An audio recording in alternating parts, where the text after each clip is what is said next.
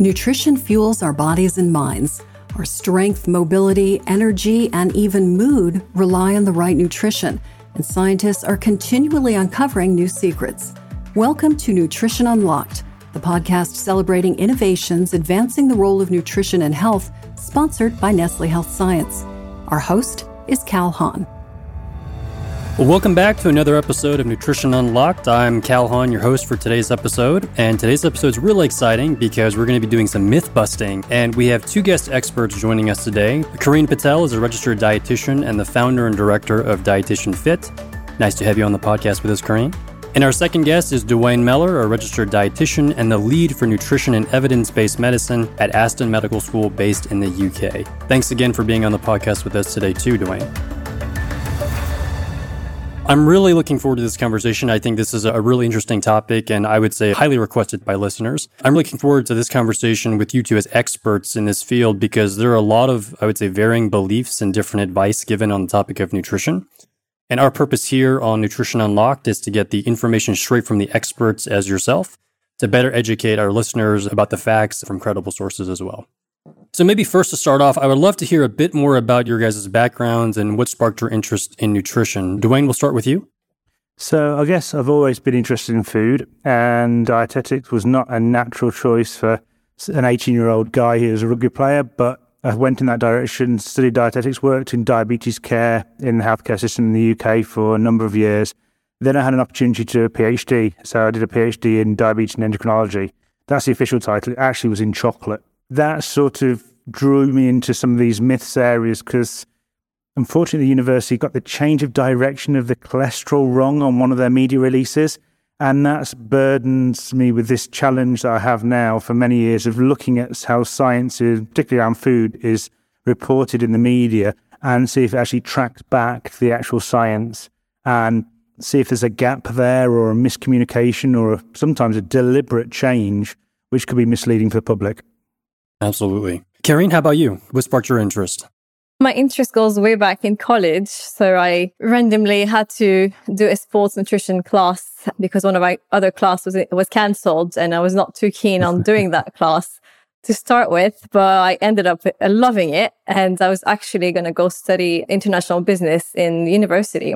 But then I loved that class so much that I completely changed the route and I decided that I wanted to become a registered dietitian. And yeah, and since then, I'm so passionate about it. I love it. And I think that's the best health job that anyone can have. This job versus international business, very good choice. Yeah, thank you. Awesome. So, uh, thank you both for introducing yourselves and telling us a bit more about your backgrounds. Let's get straight into it. I wanted to start with a myth that has cropped up in the recent years around the topic of raw food diets.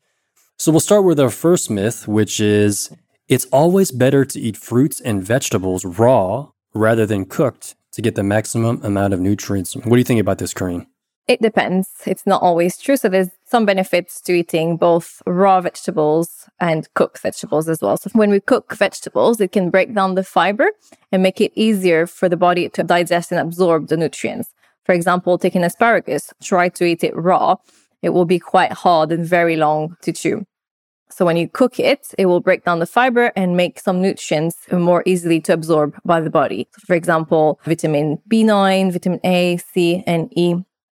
On the other side, when we cook some vegetables, it can destroy vitamins such as vitamin B and C because they are more sensitive to heat. And the vitamins, they're water soluble. So if you cook them in water at high temperature, these vitamins can leak out into the water. So it's best to not boil them or perhaps try steaming them and to keep and preserve nutrients if you've got to cook them.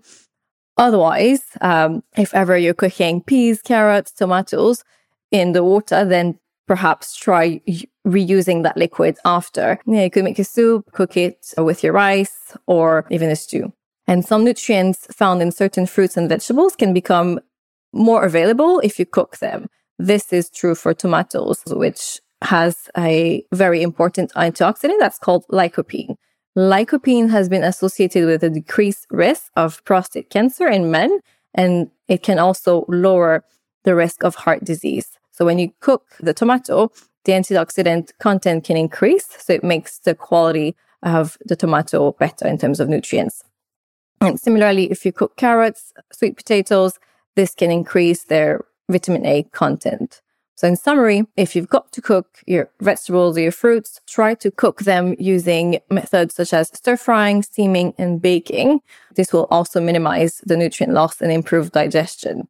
So, overall, you could consume both raw and fruits to vegetables to get the most benefits out of them. That's great. Thank goodness, because I thought going into this myth, it was going to be 100% raw, and I can't do that, Karine. So thanks for giving us tips on how to make it more palatable and keeping our vitamins and minerals intact. You're welcome. It sounds like when we respond to this myth, it's a bit of it depends, right? I mean, there's a combination of, yeah, we can eat stuff raw and keep the nutritional integrity, but you actually get some benefits from cooking some of the things like the tomato example you gave. So that's fantastic. So let's move on to our second myth. And Duane, this one's for you. Is there any need for people to take vitamins or supplements? Because there's a common belief that we can get these things from our diet and regular foods on a daily basis. That's a big question. I think the first thing we need to look at is if you're building a diet, it needs to be like a house, it needs to be on good foundations. So that's having regular meals, eating a variety of foods, and, and Karine's just really well described about variety of vegetables, and but also the fruits, so the dairy products, whole grains, and meat or the alternative if you don't eat that. So you need that range of diet to build a healthy dietary pattern. And if you can do that, for most people, that should meet your requirements. There are some groups sometimes of year that will vary. We probably need to go through that step by step. So I think the first one is in the winter months because we don't get a lot of vitamin D from our diet. You could actually argue vitamin D is a vitamin is actually a hormone. We get a lot of it from the sunlight. So if you've got a darker right. skin tone and you live in the northern hemisphere or the southern hemisphere further away from the equator where you get less sunlight, during the autumn and winter and spring months, your skin cannot make enough vitamin D. So take the UK for an example, the calendar will be similar. There's generally recommendations that people should take a vitamin D supplement through the winter months. It's a small dose, and that's the other thing we need to talk about vitamins. You don't need to take more than you need. More okay. is not better with vitamins and minerals. It's about 10 micrograms or 400 international units is generally deemed adequate. And, and that goes across all adults. Interestingly, a lot of countries also recommend vitamin D along with a healthy start mineral drop for young children as well. And it depends on the rest of their diet, but that helps with vitamin D and vitamin A. I think the other one that's really important, and we have good evidence from this in terms of preventing what we call neural tube defects, things like spina bifida, is folic acid. Again, Karine's already mentioned that, also known as B9. And because you cannot get the level needed to help reduce the risk of folic acid related neural tube defects.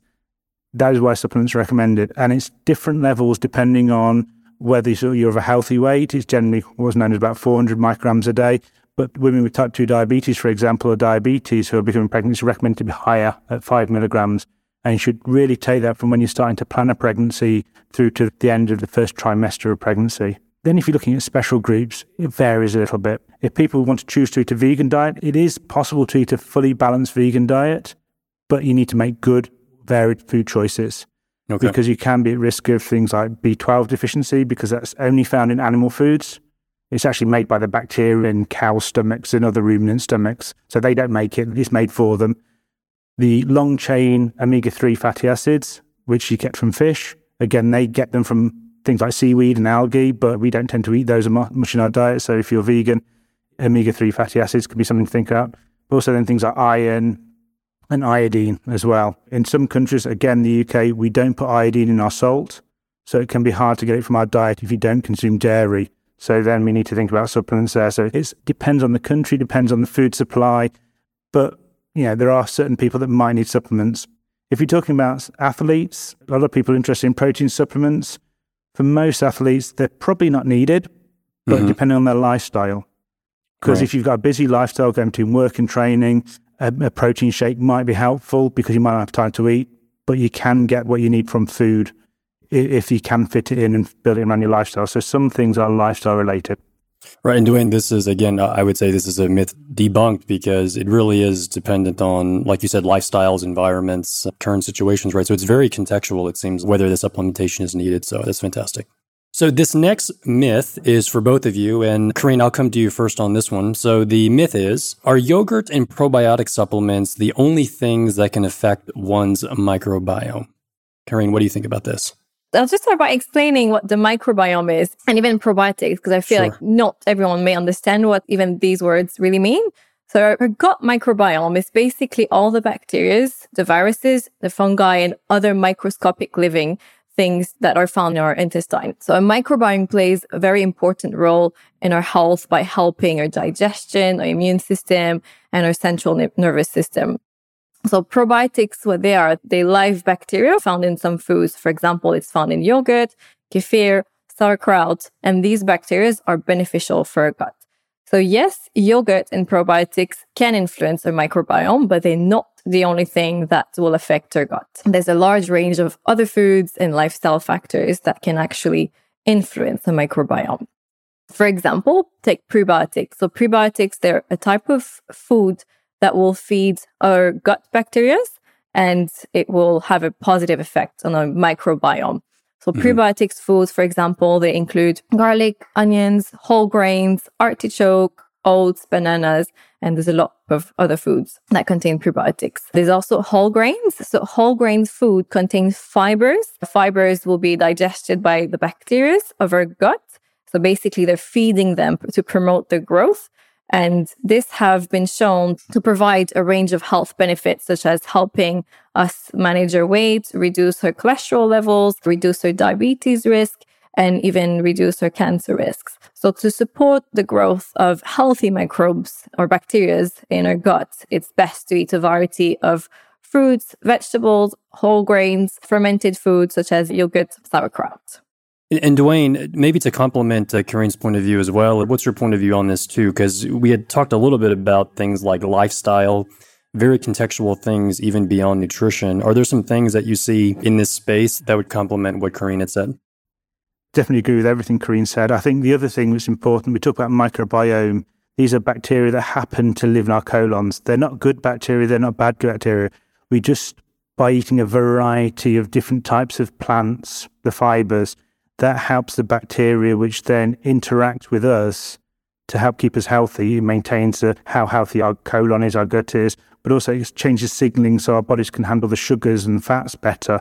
And there's even evidence it might link to mental well-being and also across another range of health factors. I think we need to remember that the bacteria is like a zoo. And like a zoo, the seasons change, the weather changes, the animal's behavior changes. Likewise, as our bodies change, as we age, as we are more physically active, as we're ill, that'll change the balance of bacteria and the things the bacteria are producing in our colon, and that can affect our health. So things like exercise generally improves the diversity and the health of the bacteria. If you're looking at stress, both illness and sort of psychological stress, that seems to have a, a negative impact on their antibiotics because they kill bacteria, they'll kill a lot of the bacteria in our colon, and we need to make sure we eat a varied diet. And again, that's where sometimes the yogurts can be helpful, depending on the type of antibiotics, to repopulate our colon zoo, if you like. And then aging can have an effect on diversity in the gut. So again, that's why the fibre is important. Fibre is important for an aging gut anyway to maintain the muscles that allow it to work and keep the bowel working healthily. So maybe I propose we transition to a little bit more of the same, but a bit of a different format, which is more of a quick fire speed myth round. We have a couple more myths that we want to go through, some popular ones that we hear often from consumers and patients. We'll start with this first one, rapid fire, so 30 seconds or less. And the first one will be water is the only kind of hydration I need. Well, if you're consuming enough electrolytes with salt and things like that, sodium in the diet, generally, yes, you can live on water alone as a source of fluid. However, it's not very interesting. Most people want some flavor. And there's myths that you can't maintain hydration through thinking tea and coffee. You know, I'm not talking about the coffee with lots of syrup and lots of cream in there. But if you have a regular amount of tea or coffee in your diet, that's not going to make a difference on making you dehydrated. Yeah, milk can be a good sports drink, and some people recommend semi-skim milk. For athletes, you hear a lot of news about sports drinks. The original data was quite good, but some more recent data suggests that they might not actually be as good at rehydrating as people thought. So it's down to personal preference. Okay. Water's got to be number one, but other things also work. Great. Okay, second one for you, Duane rapid fire. So this is on the topic of protein. So younger people need more protein than older people. Go. So, older people, as they age, muscles tend to not repair as quickly. So, actually, older people need more protein per kilogram body weight. So, for the size, younger people might think they need more because they're growing, but the growth means it's more efficient. So, actually, older people need more. Okay, Karine, to you on rapid fire. So, the myth that I have is there are certain types of food that increase the likelihood of cancer. Well, there isn't a single food that will directly cause cancer. However, there's strong evidence that processed meat, such as ham, bacon, salami, sausages, and processed chicken nuggets increase our risk of bowel cancer. And same goes for red meat. So beef, pork, lamb can also increase the risk of bowel cancer. Sugar, for example, we may have heard that it can cause cancer, but it doesn't. It's that sugar mm. in our diet can make it harder for us to keep a healthy weight. So often we'll, we may gain weight by eating too much sugar.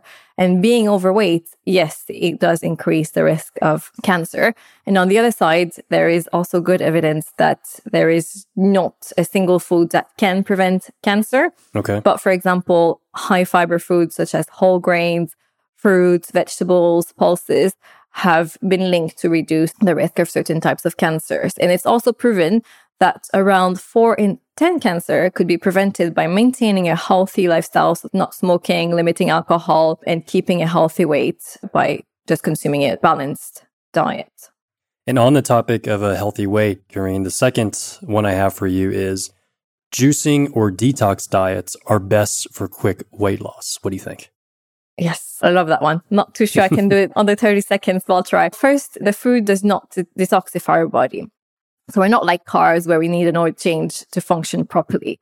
Our body has natural cleansing and detoxifying mechanisms that are much stronger than any food or supplement. So, for example, our liver produces enzymes that will convert toxins into waste, and our kidneys will filter that and remove this waste. So, anyone that has a, a liver and kidneys that function well, there's no accumulation of toxins. And detox diets or juice diets will, yes, they will lead to very rapid weight loss mm. because you're barely consuming any calories or any food per day, but the weight on the scale will go down. But often, if you don't eat enough, what your body does is it will compensate. So you use muscles for your energy. So you lose a lot of muscles as well. So, you know, losing just fat. And the moment that you start eating again, then you'll rapidly put the weight back on.